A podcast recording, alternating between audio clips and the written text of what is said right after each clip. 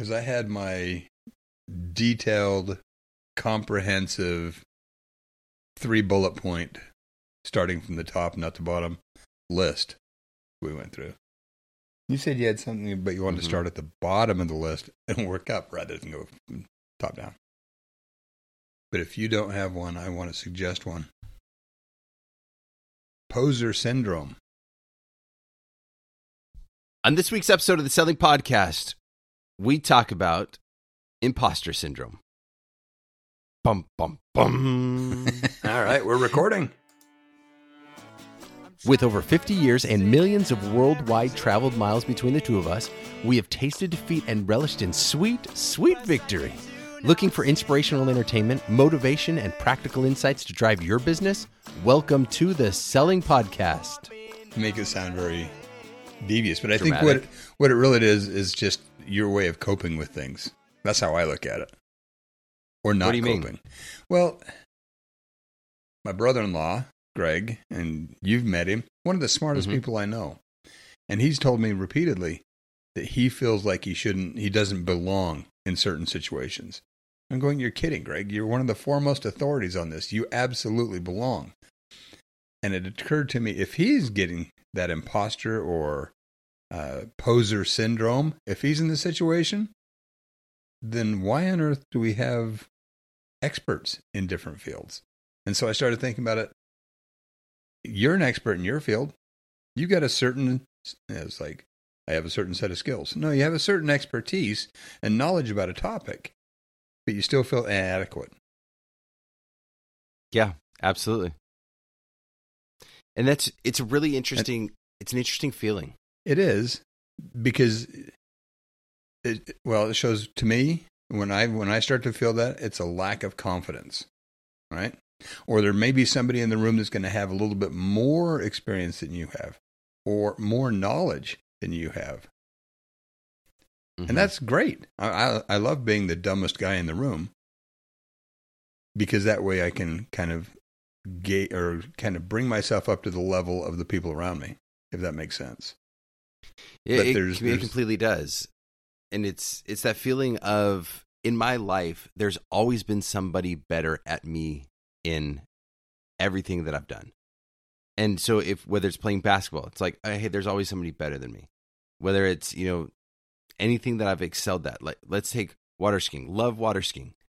There's always been somebody better than me at water skiing. Like I've never been the best in the world at X, Y, or Z ever. Well, the absolute best in the world, you can kind of Yeah. count those people on a hand, right? They're the very, very few who are going to be the best in the world. Because look at uh, how long did it take us to break the four minute mile I don't know. until Roger Bannister broke it? Hmm. So Roger Bannister was the best in the world at running the four minute mile. hmm Well, now you have thousands of collegiate athletes breaking the four minute mile. so, Mm. you know, it, it, it kind of dilutes or disseminates the field out. Yeah. But I think in terms of intellectual capacity and just talking through what you're doing, if you're in a room, if you're in a, a room setting and you felt this and you're expected to present on a certain topic, hmm you're expected to be the expert. And I remember being giving a a presentation to a group of uh, it was for the Senior Olympics. This is years and years ago, before I was a senior. Giving an uh, yeah, kind of ironic, isn't it? So I was giving this presentation to a group at the Senior Olympics, and I was talking about uh, a medical condition, osteoarthritis. And as I'm talking, a guy in the back of the room raises his hand and brings up a point. And he asked about uh, how he felt about such and such treatment. I said, Well, we haven't really delved into that much because I don't see it as a viable treatment. He goes, Oh, I use it in my practice all the time. and all of a sudden, I went from being the leader of the discussion in the front of the class to being the moron that had no idea what he was talking about because he had physicians in the back of the room watching him present this material on osteoarthritis. That that's when you just point your fingers and say, "Yeah, no, you're you're you're a quack and nobody should go to you. I'm the expert here. yeah, that kind of let me know that there is there is a legitimate and a real imposter feeling, which that was at that moment, but most of the time it's self-imposed. The high majority of the time it's self-imposed. Oh, absolutely. Absolutely. I don't think you're going to find yourself in a room kind of countermanding what the physicians are trying to prescribe. And it, it wasn't serious. I mean, he was talking about something that I just didn't have Yeah. any experience in. So I, when I said Yeah. I just don't prescribe that because I don't, you know, I don't have that Uh-huh. knowledge base. So I was able to get around it, but it really made me feel stupid for for a minute. there was one time I was I was and I think I've shared this with you before. I I was presenting to a to a physician and I kept explaining what the product I was doing. I, I was explaining it backwards. Like that I did the opposite thing of what it was doing. and the doctor kept looking at me just like just explain this to me one more time. I'm like, Doc, I He's can't believe you- you're not getting this. Like letting you dig your deeper and deeper. Oh yeah. He was here's what's going on. Here's here's you know how this whole thing works. And he's just like, huh. All right, well, let me think about it. I'm think about it. What do you need time to think about it? Like it's gonna do this. And he says, Yeah, yeah, just give me a little bit of time to think about it. And then it was either that night or the following morning. I just remember being like hit by a mental truck. And it was just, you have got to be kidding me. I explained that whole thing backwards. Like what I what I was supposed to be doing is the absolute opposite of what I was explaining. And so I shot the doc a text and said, "Hey, I am so sorry. This is backwards, and I'm going to come by today and apologize and talk to you about it." And you know, he sent me a message back and said, "Yeah, something just didn't it didn't seem right, but you seem to know what you're talking about, so I just let you go and talk about it." Uh, Let's just say he let's just say he never used me. yeah, I can I can understand why. because it's like when I'm presenting something and I got if you're using the wrong terms or the wrong Yeah. language, and especially when you're trying to sound smarter, which is one of the symptoms of imposter syndrome. You try you try to sound smarter than you really are, hmm and that never works. Very Correct. rarely. Yeah, you can get away with it for a minute, but it's going to catch up to you. Imposter syndrome, when Googled, says imposter syndrome is a condition of feeling anxious and not experiencing success internally, despite being high performing and in external objective ways. Right. And it's all about presenting something that you're not. Correct. I, I used to there's I had a poster once that had a a guy and he was going to play basketball at the the gym wherever. And he has uh, a headband, sweatbands, knee braces. He's got all the accoutrements of, you know, he wants to be the NBA star, but he had zero skills. And there's a difference now between imposter syndrome when you have no skills, but you know you don't have skills. But there are basically, well, it depends on who you talk to. There are either five or three different ways that you can kind of cover your feelings of being an imposter, a poser, so to speak. Mhm. And the first one is trying to present yourself as being superhuman. And we've all done that because you don't want to look like a failure. So what does that what does that look like? Presenting yourself as Superhuman? yeah, present yourself as superhuman. Like, oh, this doesn't bother me. It doesn't affect me. I'm above that. Uh, hmm And it's really kind of a, you know, people are always going to go, "What do you mean you're above that?" Nobody's above it. Yeah. you're you're human, dude, like everybody else, and they they see right through it. But you want to present that you don't have a weakness, and a lot of it, get really down it, it's tied to ego, right? You don't want to present that Mhm. you have a perceived weakness, and in the meantime, in your head, you're thinking, "I have no idea what I'm doing here." This Yep. is this is kind of the fake it till you make it approach. hmm Now we talked about uh, fake it till you become it, hmm but the fake it till you make it's a little bit different.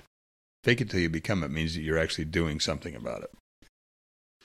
And and there's a place in that experience where you absolutely will feel that you're not qualified for it. Oh, sure. you know there's there's been many times when people have asked questions and you know there's i i know a base level there's a large bit that i just don't know and so i'll start the conversation and just say hey i can take you up to this point but past this point like i'm not gonna be like we're gonna have to call in somebody else and and so that's where it's hey i'm still i'm still uneasy still unsure because i'm not you know don't know every possible thing about it. But let me share what i do know. And that's it's still awkward. It's still feeling like there's somebody else who knows so much more about it. I still need to provide this base information. Yeah, but that that's shows me an acute understanding of where you are. Right, you really do understand Mhm. your situation. So that kind of addresses one of the second uh, symptoms, so to speak, is being a Mhm. perfectionist, where you have it down absolutely perfect, and there's no questioning your authority. There's no questioning your abilities. That is also a sign of being an imposter. Be, obviously, you recognize you don't have all those. And I think most people will kind of admit that, yeah, well, there's always going to be somebody better than me. Well, not Mhm. always, but because nobody's gonna else is going to be Scott, right? right You're going to just right. do it with your own twist. But the technical knowledge, yeah, sure, there's always going to be somebody that has a little bit better understanding. and things are going to change in the future You know, Absolutely. was did, somebody just beat michael phelps's record which Really? is incredible Yeah. i thought so yeah and that's i mean there's just yeah so there's always going to be somebody who's better something that comes out that changes things a little bit but to your point yeah being open to hey this isn't absolute like here here's the information presenting the information but if you're coming out as in hey this is absolute it has to be this way i'm absolutely perfect Yeah. that's that yeah that's wrong And the other one that's closely associated with being perfect is being the expert. But anyway, it's, close to being a perfectionist. But if you present yourself as the expert and all knowing about all things, Yeah. and not showing any kind of hey, I don't know that. Again, Mhm. it goes back to ego. But that's uh, one of the big uh, red flags of imposter syndrome. when doing training and development for a little bit, I did not have any industry experience. And what I wanted to try to do as fast as possible was to build credibility Mhm. in that industry. And so my objective was hey, I want to become a thought leader as soon as possible. And so I started putting out quotes and sayings and developing things and and started moving in that direction so I could become looked at as a thought leader. Um, it was really interesting because there were several people who reached out, and it was, "Who are you?" And- And I re- it was like, "Wait, what do you mean you don't know who I am? Who are you?" Um, it was interesting with with very little experience. The reason I wanted to do that in sales is because I wanted to sell based on some sort of credibility Mhm. some sort of credibility that hey this is what you know you're buying into me and here's why the challenge is is i didn't have any experience Yeah. you know i, I mean, there are some things that i knew and i leaned on those but it's okay not to have any experience that's when i needed to rely on other people on the team to say no let's promote these people these people have the experience which is also part of the imposter, imposter syndrome. They call it being the natural genius. Because you just have that ability. You already have that credibility and understanding simply because you thought about it for a minute. mike did you tailor this just for me No, no, this is everybody. Like, are, this are, are, we trying to have a? Are we trying to have? Are you trying to say, hey, Scott, you need This- to pay attention? no, this is everybody. Everybody goes through it. And I'm not saying it isn't real. It is imposter syndrome is very real and it's identifiable as we're talking about. But recognizing that you have imposter syndrome, that's completely different. In sales especially. You are Mhm. expected, and this kind of gets into the fifth one, be the expert that you were just talking about. You're expected to be the expert on your product.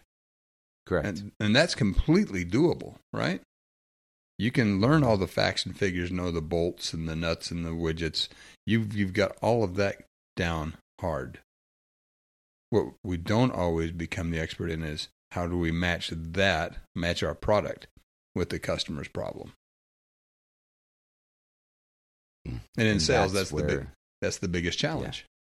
when you know not only your product but how your product intertwines with everything else that they're doing Mhm. that's when sales become super fluid that's when you know you're able to sell a whole lot more is when you're able to work what you're specifically doing into the bigger picture of what needs to happen Right, and by standing back away from it and kind of doing that analysis and trying to figure that thing how to, how does part A fit with part B and how do they all work together? yeah That's what gives you credibility. correct And you can't you can't just walk in and assume that you have that credibility because credibility isn't just given, credibility is earned. Right? Mhm. So you can go in and present yourself as an you know, you can have this imposter syndrome. You can go in and talk to customers like, "Yes, I'm all that and a bag of chips." But until you Mhm. provide a solution and they can see that you have value, there's no credibility. But that kind That's of that's, that's kind of a twist because having imposter syndrome, it's first since you recognize that I do have imposter syndrome, then I need to change a couple things. That's kind of the evolution. That's the, that starts the wheel because you Mhm. need to develop this and become this. There's there's nothing wrong with that. In fact, that's a good thing. If you have ambition, you want to overcome that imposter syndrome. But what I can't figure out, and I'm still working through this, is when really, really, really smart people, like my brother in law again, when they have imposter syndrome, then I wonder, okay, what am I missing? Because I'm way down at the bottom of the barrel. Obviously, I'm missing something here. But that's how it looks all the time. Like when you look at somebody doing something uh, proficient, you Mhm. look and you say, "Wow, that's incredible. That person is so good at you know X, Y, or Z." And then the reality is, is yeah, they're probably still super nervous. Probably. They're probably still, you know, trying to figure out, am I doing the right thing? Am I saying the right thing? Um, you know, and whether that's obviously had a chance to talk to physicians before they, you know, present. Um, you know, one of the, I went to another presenter and um I was, you know, backstage with this presenter and it wasn't it wasn't medical, it was for um for a different event. And the presenter was going to present in front of I think like 500 500 people or something like that. So not a terribly huge audience, um, but big enough. And the presenter just started breaking down in tears. I was the only person there, and this I, I was younger. I was a I was in my uh, low twenties, and this was an older gentleman. He just started breaking down in tears, and he just he just said, "I don't know. I'm so nervous. I don't know if this one's going to be good or not." Hmm. And the breakdown was just intense. And he said, "Hey, would you just kind of sit here and chat with me just for two seconds?" So I sat there and chatted, and all of a sudden you could see the game face go on, the snap back into game mode, and he was all of a sudden he's like, "All right, hey, thank you so much. Let's keep that between the two of us." Oh, I realized as I said that. You you did for a lot of years. and anyway, anyway, so yeah, it was, and then he was moving on, and he did a spectacular job. And so, when, and then when you looked at it from the perspective of how well he did, everybody was he was so amazing. Like he did so well. I can't believe, you know, he's just natural at what he does. And it's like if anybody knew behind the scenes, he was terrified 10 minutes before going on, like terrified. It would be it's it's really interesting. But he was great. and it's okay to be terrified. Yeah. And that's the one thing that I've taken away from kind of evaluating the imposter syndrome or poser syndrome is generally speaking, everybody, and it doesn't matter who you've got specific expertise in certain areas, I get it. Everybody is making it up as they go. That's 100% true. And like in everything. everything. And you know, I've never been I've never been in the situation that I am right now. And so there's no instruction manual. right. So I have to make it up as I go. And I think when you approach it that way and you think through it and you can be honest with that, hmm I think that's the key. Because if you're having a conversation with a customer or client, when you're having that honest conversation of, look, I'm just trying to make this up as I go. I understand A, B, and C, and I'm the expert in that. But we get beyond C, I'm starting to uh, tread in waters I've never been in before. And I'm not really Mhm. sure.